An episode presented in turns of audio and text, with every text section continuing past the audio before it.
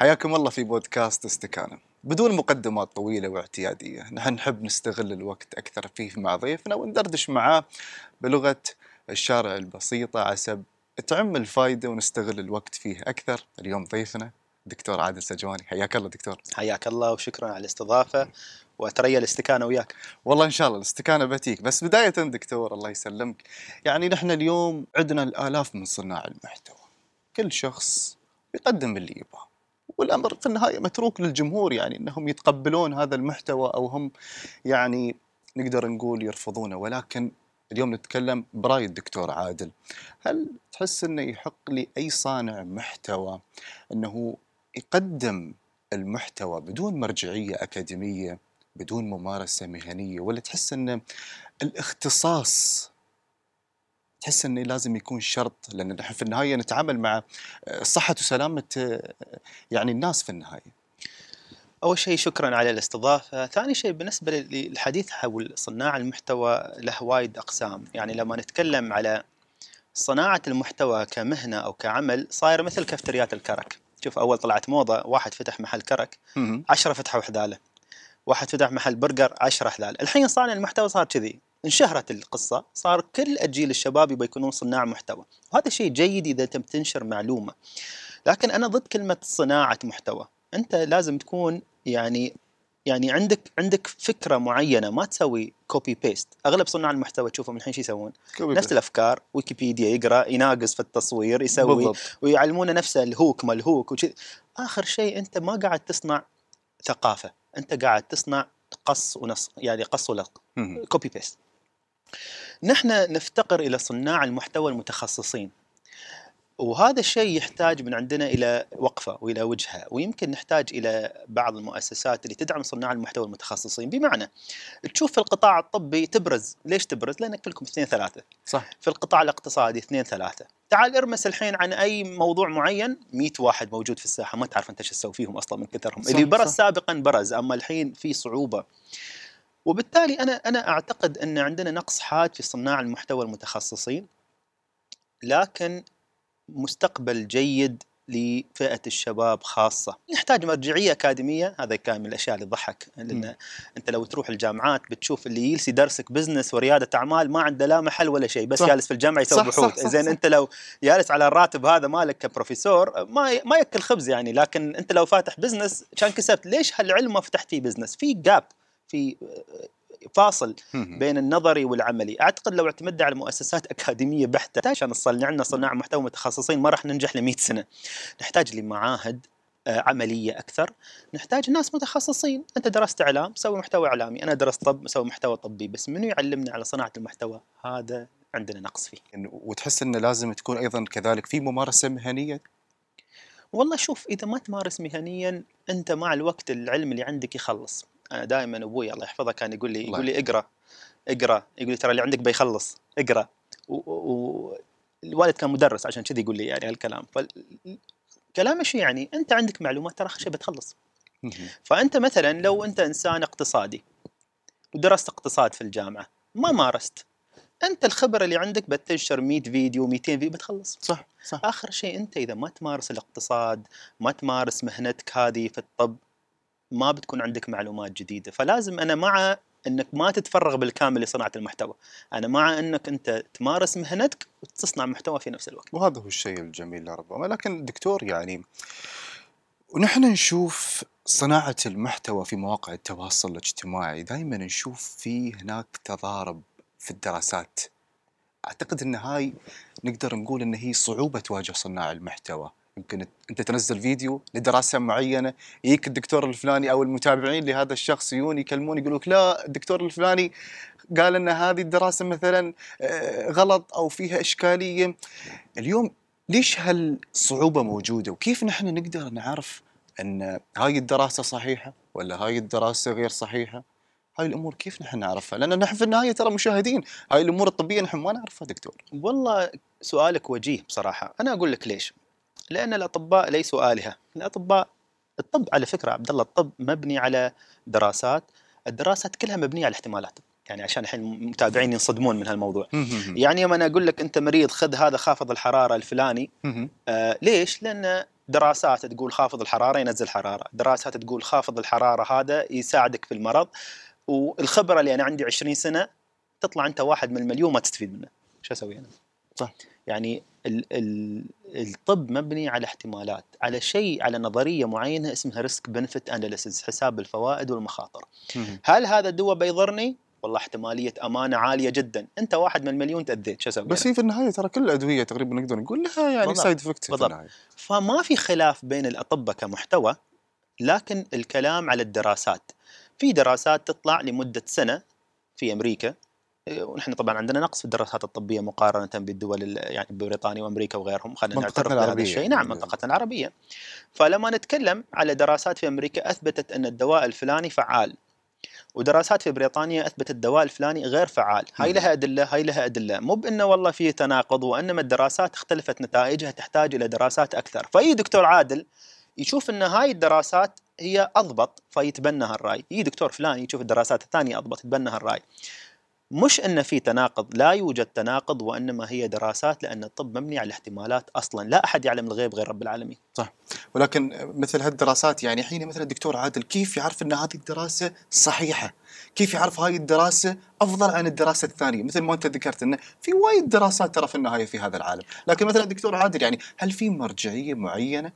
نعم، نحن طبعا في الطب يعلمونا شيء اسمه كريتيكال ابريزل، يعني نحن لما ناخذ دراسه، يعني انت ممكن تقول لي دكتور هاي دراسه سووها اثبتت ان العسل يعالج السكر، طب ما فيها شيء يعني. لكن مثلا انا بقول لك تعال، هاي وين سووا الدراسه؟ كم نسبه السامبل سايز؟ هاي اللي دارسين دكتوراه يعرفون هالامور، يسوون ابحاث او ريسيرش. والله الدراسه سووها على 100 نفر، كان سامبل سايز صغير يعني ما في عدد كبير، لكن والله سووها 100,000 شخص.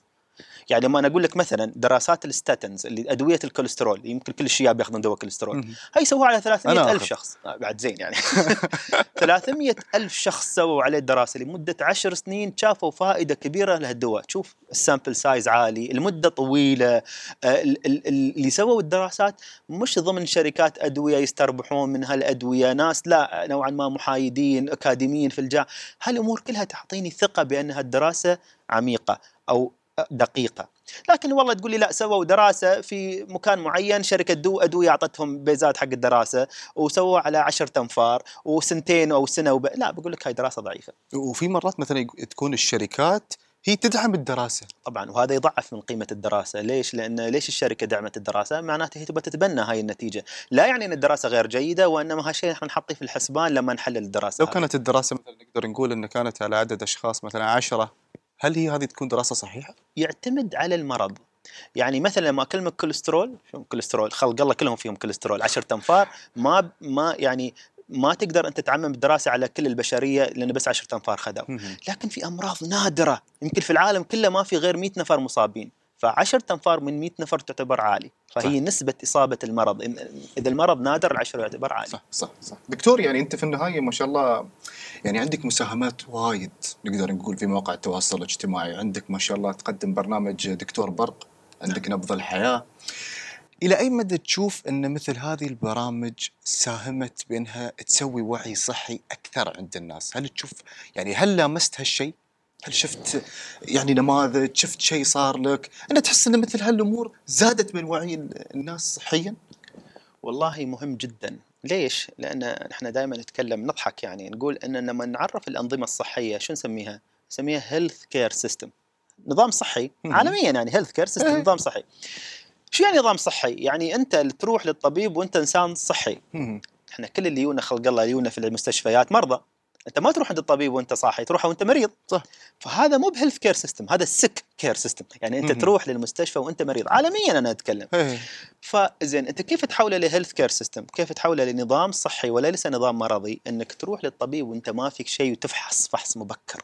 فهني نتكلم عن الوقايه، الله يحفظه سيدي صاحب سمو الشيخ محمد بن راشد قبل سنين غير اسم احد الوزارات وقال لا احنا ما نسميها صحه، نسميها ووقايه المجتمع، ركز على الجانب الوقائي، ركز على الببليك هيلث، على الصحه العامه، صحه الناس، الوقايه الوقايه الوقايه، نسمع نحن صغار طب الوقايه طب الوقايه، ليش؟ لان نحن بدال ما نعالج السكر ونجيب احدث الادويه وهذا شيء مهم لعلاج السكر، لا نحن ليش اصلا يجي لك سكر؟ صح. نحن خلينا نسوي توعية. الله يحفظه الشيخ حمدان بن محمد في دبي، عنده مثلا منهجية كاملة في موضوع الرياضة، دبي 30 ومكان السياكل، لا تلاحظ مثلا كايت بيت جميره والخوانيج، انا اصير اسوي سيكل هناك. ليش صار في مثل هالنوع انه حتى في الفرجان سووا ممشى، سووا ركض، سووا سياكل؟ عشان ما يكسكر، عشان ما يكضغط. يعني هذا طبيعي دكتور، انت ضعيف ترى. شكرا جزيلا. هاي اعتبرها مجامله، بس الكلام كله ان وقايه المجتمع هني تبدا. زين انت كيف تقول حق الشخص لا يلك سكر اذا ما توعي؟ مثل هاي البرامج، خاصة البودكاست الحين لما الناس تسمعه، صح. ليش دكتور أخذ دواء ضغط وسكر وكوليسترول؟ ليش قبل 10 سنين أنا ما أهتم في صحتي وما تصابني سمنة مفرطة وما أضرب البنكرياس أزيد عليه السكريات، صح. وما وبالتالي أنا أؤخر أو أمتنع عن تجيني أمراض مزمنة. هذا شيء وايد مهم. لما نتكلم عن السرطانات الله يجير الجميع، لما نتكلم عن الفحص المبكر في الأعمار الموجودة في الدولة، الحملات التوعوية إذا اكتشف مبكرا ينشال في 5 دقائق، ليش التريالة ما ينتشر لا قدر الله؟ نتكلم عن الفحوصات المبكرة. وبالتالي هاي البرامج ساهمت بشكل كبير جدا في توعية الناس.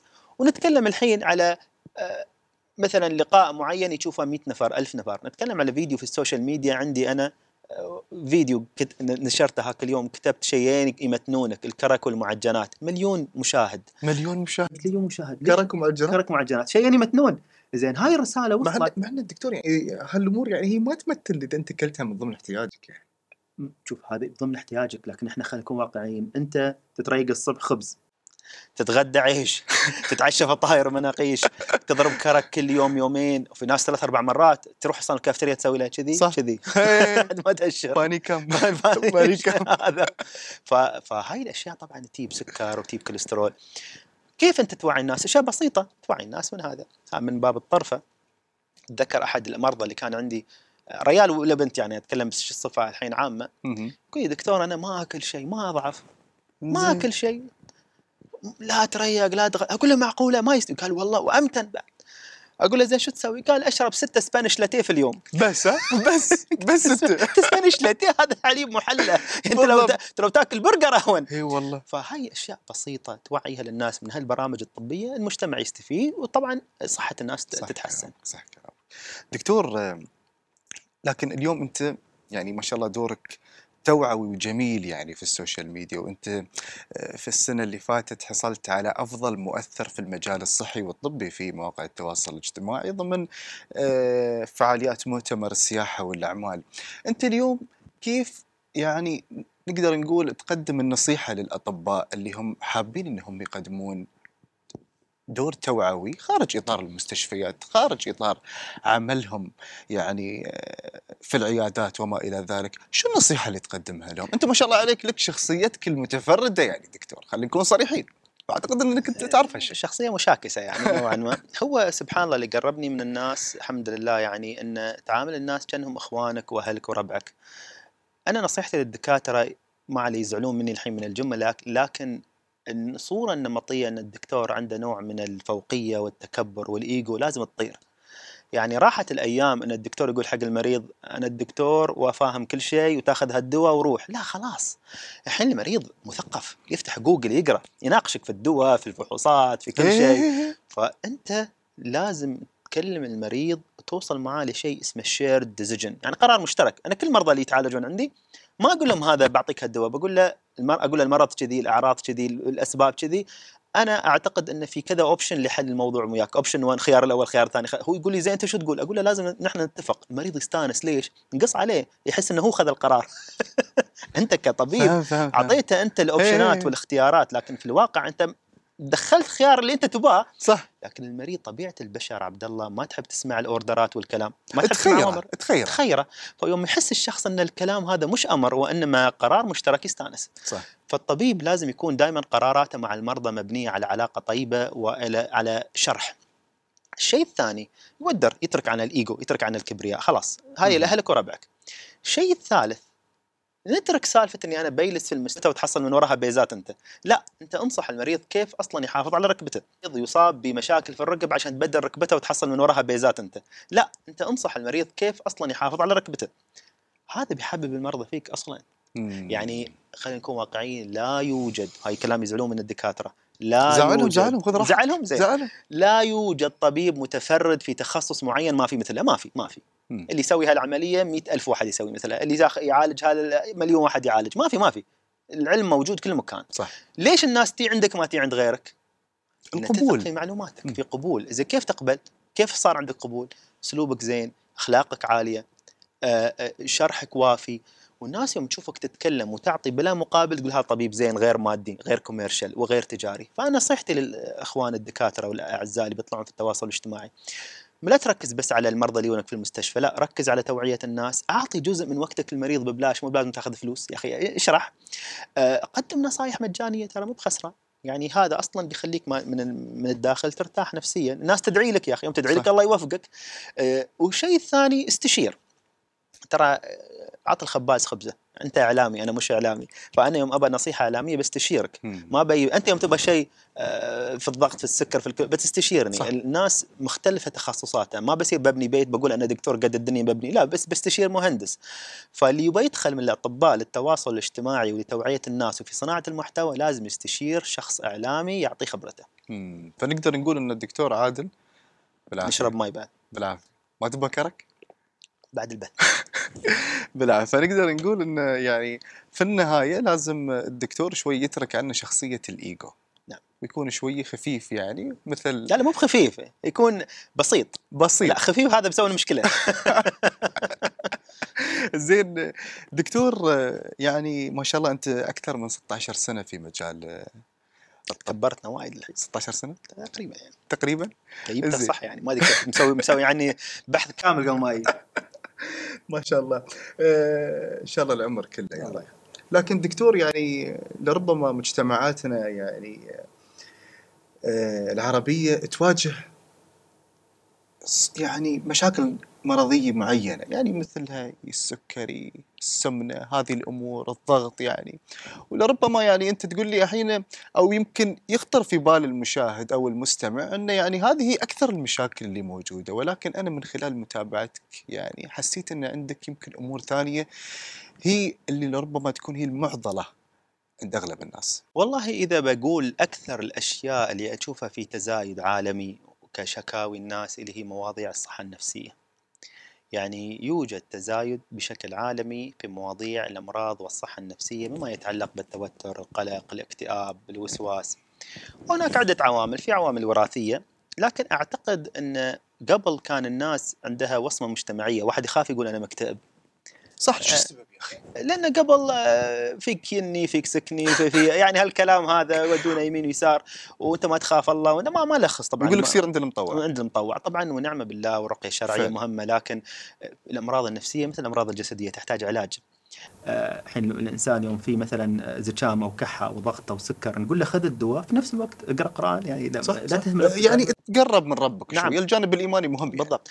نفس الشيء في الامور النفسيه، ما يصير تقول حق في الامور النفسيه شخص مكتئب تقول له والله صلي وصوم واقرا قران، وهي امور مهمه، لكن ما يصير ما تقول له بعد خذ الدواء او روح عالج. الامور النفسيه قبل كان في وصمه مجتمعيه ولا زال بعضها، لكن الحين خاصه عند جيل الشباب في نوعا ما شجاعه اكثر صارت نتيجه للتوعيه، في نوعا ما صار تمكين عند الشاب انه يقول انا عندي مشكله. ولاحظت فعلا ان في تزايد في هاي الأمور، ولذلك في استراتيجية على فكرة للدولة الحين للصحة النفسية مهمة في هذا المجال. أعتقد جزء منها يتعلق بحياتنا يا ستتغير. أول شيء الأكل الضار، الجنك فود، الفاست فود، يضر الصحة النفسية، وما شاء الله الناس كلها ضاربة على هالسندويشات هذه. قلة الرياضة. صح. تأثر على الصحة النفسية، لكن كذلك الترابط، يعني أول منو يهزبك؟ عمك، خالك. الحين صاير الواحد بس منخش في بيته، حتى يعني ما يزور اهله، ما يزور يعني. صح. لا، مفهوم العائله الكبيره صغر الى عائله صغيره، فهذا وايد اثر على الصحه النفسيه. في رهاب. اي، وصار حتى الحين مع الاسف هاي اشوفها، يعني مثلا ان شخص يزعل مع اخوه لان اخوه هزب ولده، يعني او نازع ولده، يعني انه ما يخصك في عيالي يا عمه. هذا لا، انه يشوفها الحين مو مثل نظريه قبل، اول اي حد في الفريج كبير يكفخ خلق الله كلهم. صح صح صح. فهاي نوع الترابط الاسري اللي قل اثر كثير على الصحه النفسيه مع الاسف.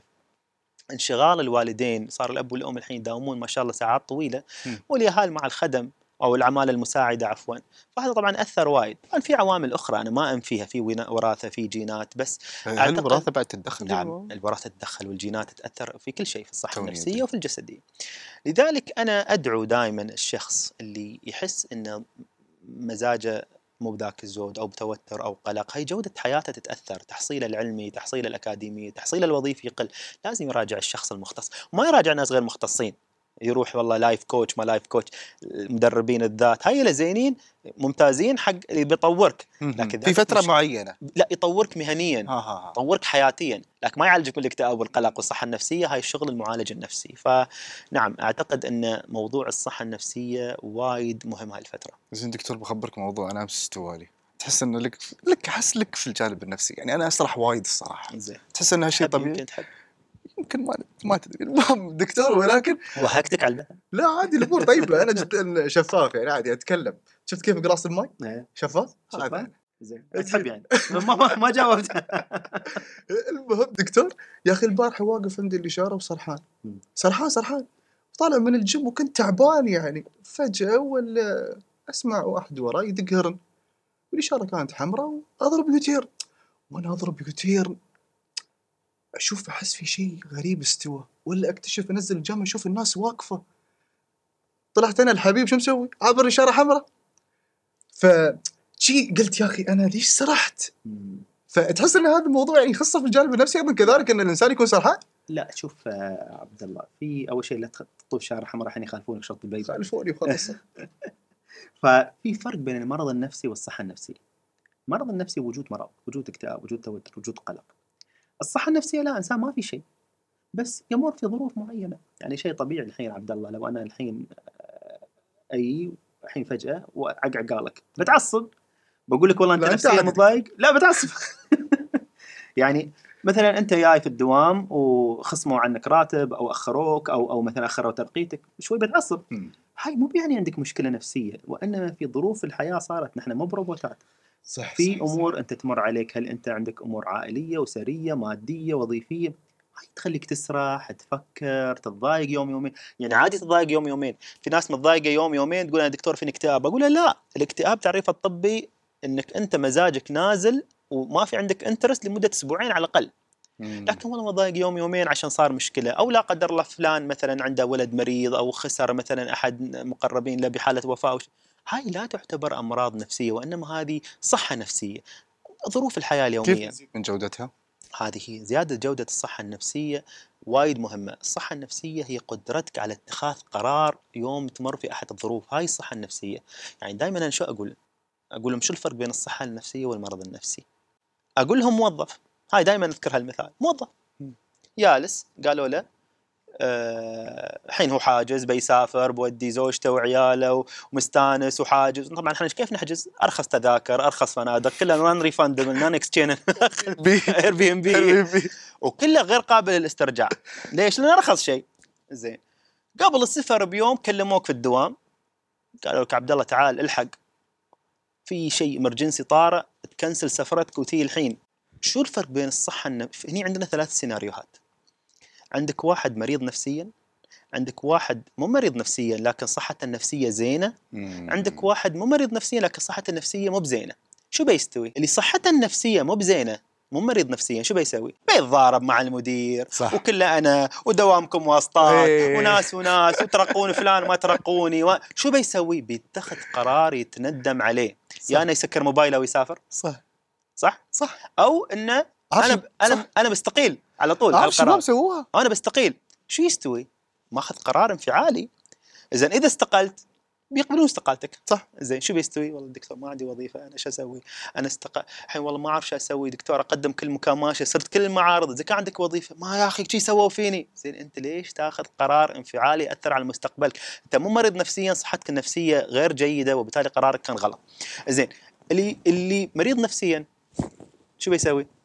مريض نفسي لا بيصير الدوام ولا بيصير السفره، بيدش الغرفه يسكر الباب لانه مكتئب، فبيخسر دوامه وبيخسر عائلته. ليش؟ يعني بيخسر السفر وبيخسر هذا، صح. زين ليش؟ لانه هو مسكين مريض يحتاج علاج. فالصحه النفسيه تاثر في القرارات، تاثر في القرارات. زين اللي صحته النفسيه جيده شو بيسوي؟ بيقول شوف مو بكل شيء في الحياه على كيفك، صح. يعني نحن مو والله لازم تكسب، لا ما تروم تكسب دوم، لازم تخسر. صح. بيحاول يكلم المدير يقول والله انا حاجز تذاكر مكلفتني مبلغ، وشاس بيكلم ام العيال بينهزم شوي بيحصل له كلمتين، بيخسر مبلغ، بيحاول شيء. يقول والله الدوام بعد لقمه العيش، بيكلم ام العيال بينهزم شوي بيحصل له كلمتين، بيخسر مبلغ، بيحاول يكلم الفنادق تاجل، يعني بيحاول يوصل بيخسر بس بيحاول انه يطلع من هذا، لانه مو بكل شيء في الحياه على كيفنا نختاره. هاي اللي عنده صحه نفسيه جيده، وبالتالي ردا على سؤالك، انت يوم سرحان عند الاشاره انت مو مريض نفسيا ولا عندك مشكله، وانما مريت في ظرف معين جالس تفكر فيه، فنصيحه يصير تفضفض.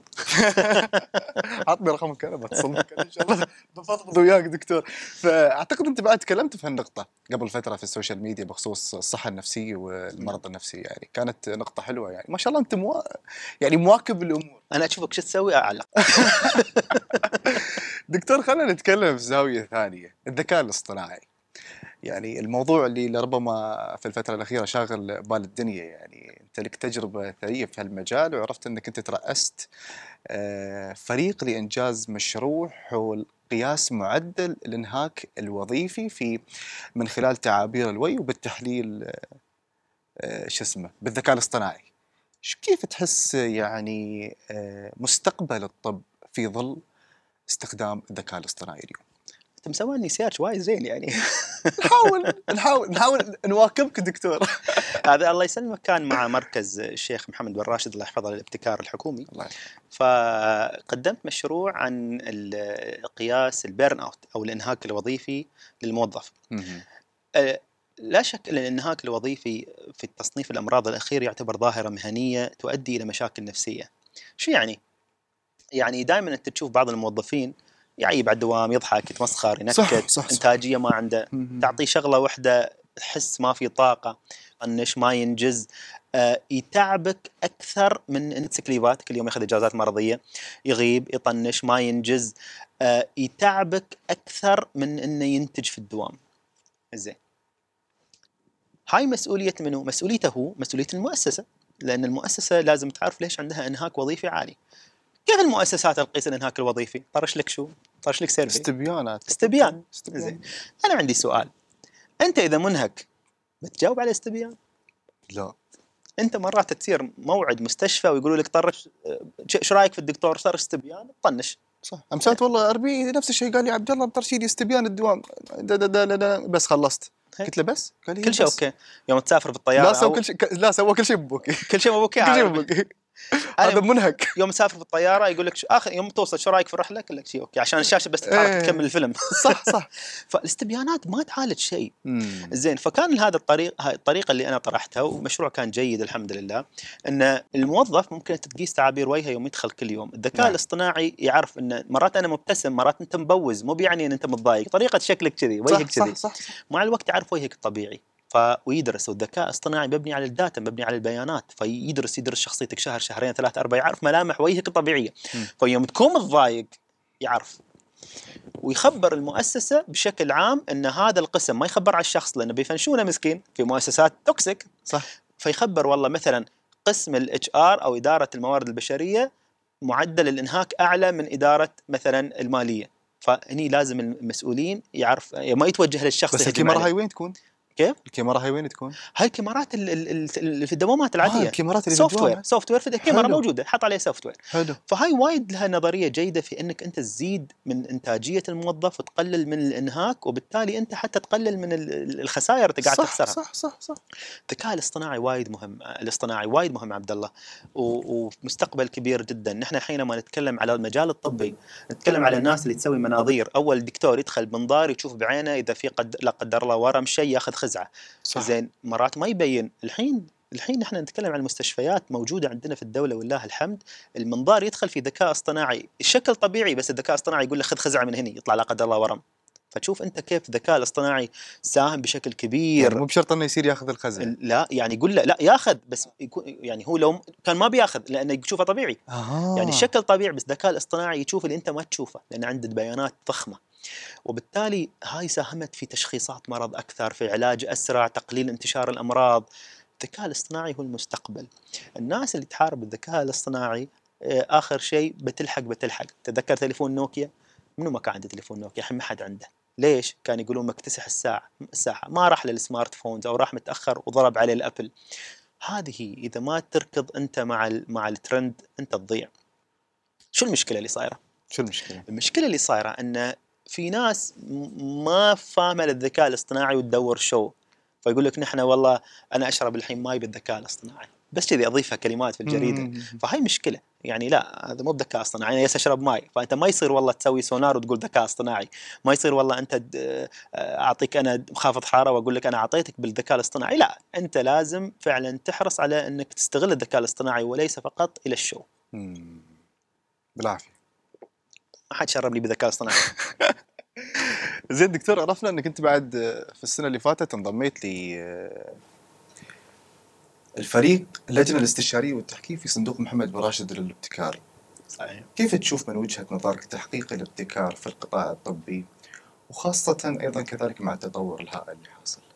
انا مصدوم انك مسوي جوجل زين، يعني انا كل شويه اطالع اقول ما شاء الله، يعني من وين جايب المعلومات؟ طبعا كان عندنا اخر تحكيم قبل اسبوعين على فكره، محمد بن راشد انوفيشن فند، يعني الله يطول عمره الشيخ محمد بن راشد الصراحه، يعني غير سقف الابتكار في العالم كله. يعني انت تتكلم، انا كنت محكم في اخر الاعمال، يعني اخر اسبوعين كان عندنا الناس اللي تبغى تفتح مشاريع ابتكاريه طبيه اللي هو رياده الاعمال.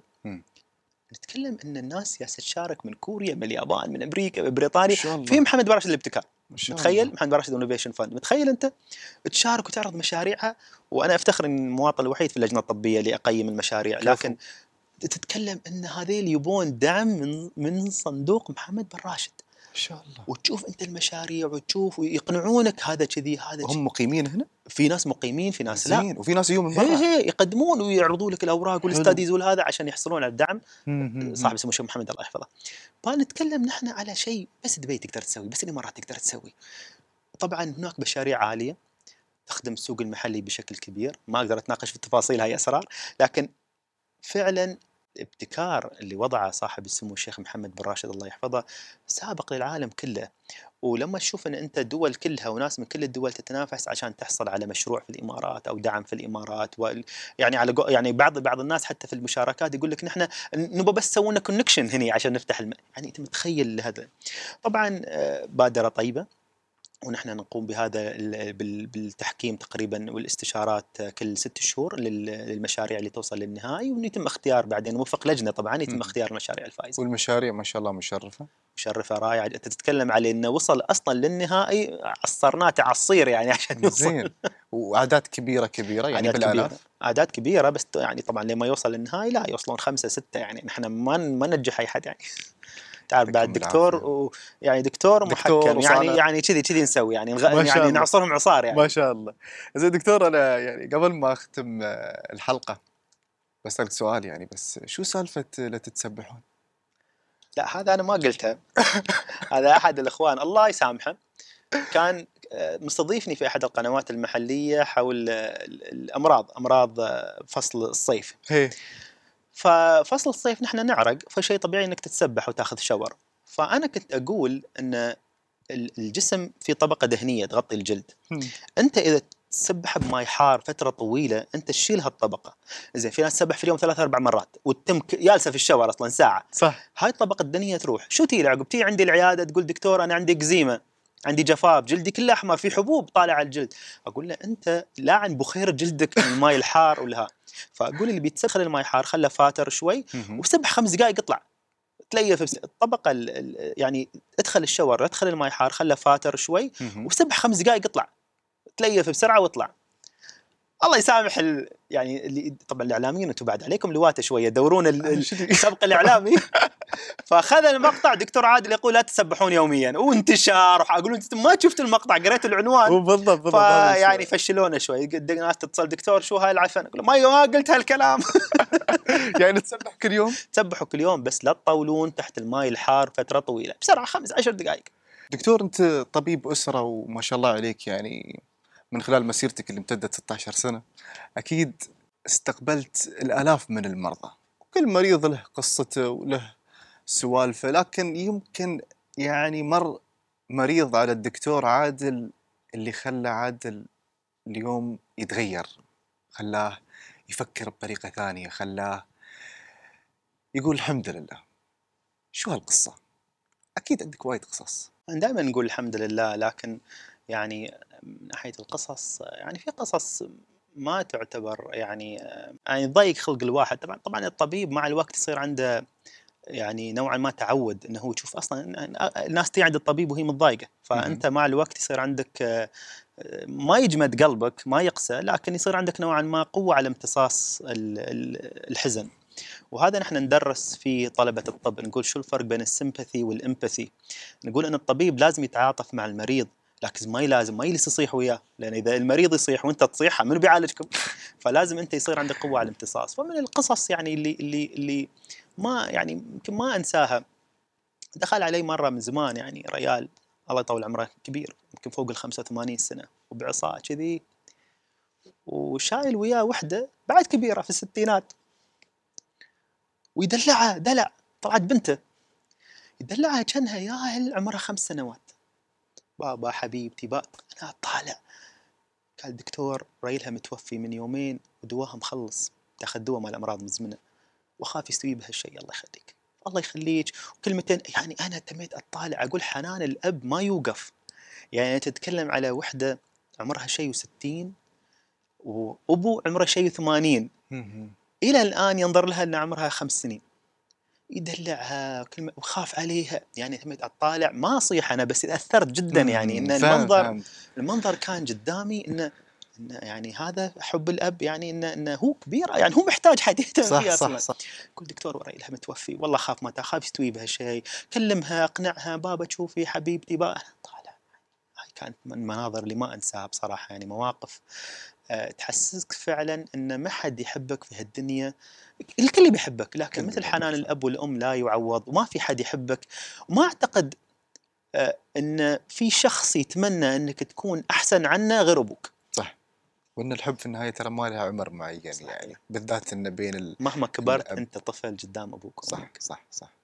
زين دكتور، موضوع اخر، موضوع لربما يعني شوية يمكن يكون حساس في الفترة الأخيرة، وايد سمعنا وشفنا أن موضوع التنمر موضوع يمكن منتشر عند أغلب الناس، منتشر في المدارس، منتشر بين الشباب، منتشر يمكن عند البنات أيضا كذلك. يعني هذا الموضوع كيف أنتم تواجهونه من الناحية الطبية؟ يعني أنت الحين يمكن يجيك مريض يتكلم لك أن أنا أواجه مشكلة كتنمر وما إلى ذلك. هو التنمر أنت ما قلت في الموضوع. تقلت في موضوع ما قلت شو. لا انه يعني موضوع التنمر، يعني تنمر هاي زين لان انت كنت تقول كذا كذا كذا كذا، فانا اتريق في الموضوع اصلا. انا يمكن سرحت، انا اقول لك تحب انت. التنمر موضوع خطير وموجود منذ الازل، لكن الفرق انه في الحين توعيه جيده عليه.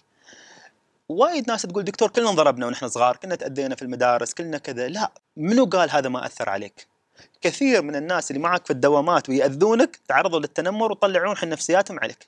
التنمر غلط، لا يوجد تفسير، لا يوجد عذر للتنمر. لكن شو الفرق بين التنمر واللعب؟ الأهالي يلعبون في المدارس. زين شو الفرق بين التنمر وبين اللعب العادي؟ التنمر له تعريف طبي لازم تتحقق فيه 3 شروط. أول شيء إيذاء، ثاني شيء متعمد، ثالث شيء متكرر. يعني والله يا هالي يلعبون ويضحكون يسولفون مع واحد وياهم، هذا عادي، هذا مش تنمر، هذا سوالف وضحك، يلعبون كره يسوون، هذا عادي، هذا بالعكس اللي اهالي نشجعهم على اللعب. لكن مرات تشوف انه في جروب واحد يتنمر على هذا الشخص كل يوم، يتعمد يأذيه لفظيا او جسديا، يتعمد يأذيه بالكلام او بالفعل، ومقصود يعني مقصود، ومتكرر وفيها اذى، يعني اذى وقصد او تعمد وتكرار. هاي 3 أشياء لو تحققت فهذا اسمه تنمر مش لعب. ومشكلة التنمر أنه يؤثر بشكل كبير على نفسية الشخص، بل كثير من بعض المجتمعات توصل لمرحلة الانتحار لا قدر الله. فلازم يكون في توجه في المدرسة وفي البيت تقوي شخصية طفلك. وكل الدراسات شافت أن الولد اللي المتنمر هو أصلا بعد عنده أمراض نفسية، هو يحتاج كذلك علاج، قد يكون هو كذلك ضحية، هذا ما يعطي عذر، لكن هو كذلك يحتاج علاج. أكثر شيء يتنمرون على منه؟ على الولد الشاطر ولد المميز اللي شكله غير، يعني اذا المدرسه كلهم مثلا بيض واحد اسمر بيتنمرون عليه، اذا والله كلهم مثلا من جنسيه معينه واحد غير يتنمرون عليه، شخص شيء غريب ما يتكلم عدل يتنمرون عليه. فهاي الامور لازم تعالج من المدرسه ومن البيت. المصيبه الاكبر ان اول كان التنمر يروح المدرسه يرجع البيت، الحين صار تنمر الكتروني 24 ساعه موجودين على التواصل الاجتماعي والتيك توك والانستغرام، ومنهم اللي هال ما عنده تيك توك الحين. صح. فهاي الامور تحتاج، عندنا استراتيجيه على فكره في الامارات لله الحمد لمقاومه التنمر، لكن تحتاج الى وعي من الوالدين، تحتاج الى وعي مدرسي جيد، وتحتاج الى وعي حتى من الناس اللي ولدهم هو يتنمر على خلق الله، لازم ابوه وامه يربونه تربيه جيده، تحتاج نقاش فيه طويل، لكن الفرق بين التنمر واللعب الطبيعي هاي ثلاث امور، انه يكون في ايذاء ويكون قصد ويكون متكرر. زين دكتور، صراحه يعني انا استمتعت معك، يعني بصراحه مر الوقت ما شاء الله. اي ما شاء الله خلصنا، وان شاء الله ما شيء استكانه بعد، ما في استكانه، لكن ان شاء الله استكانه بتيك، وان شاء الله نشوفك يعني في الايام الجايه، وان شاء الله دائما نشوف يعني تطورك الهائل اللي نشوفه في مواقع التواصل. تكلمت هلا؟ تكلمت هلا؟ هو يقول انا شفاف وشفاف الحين توهق. ان شاء الله قريب. الى اللقاء مشاهدينا.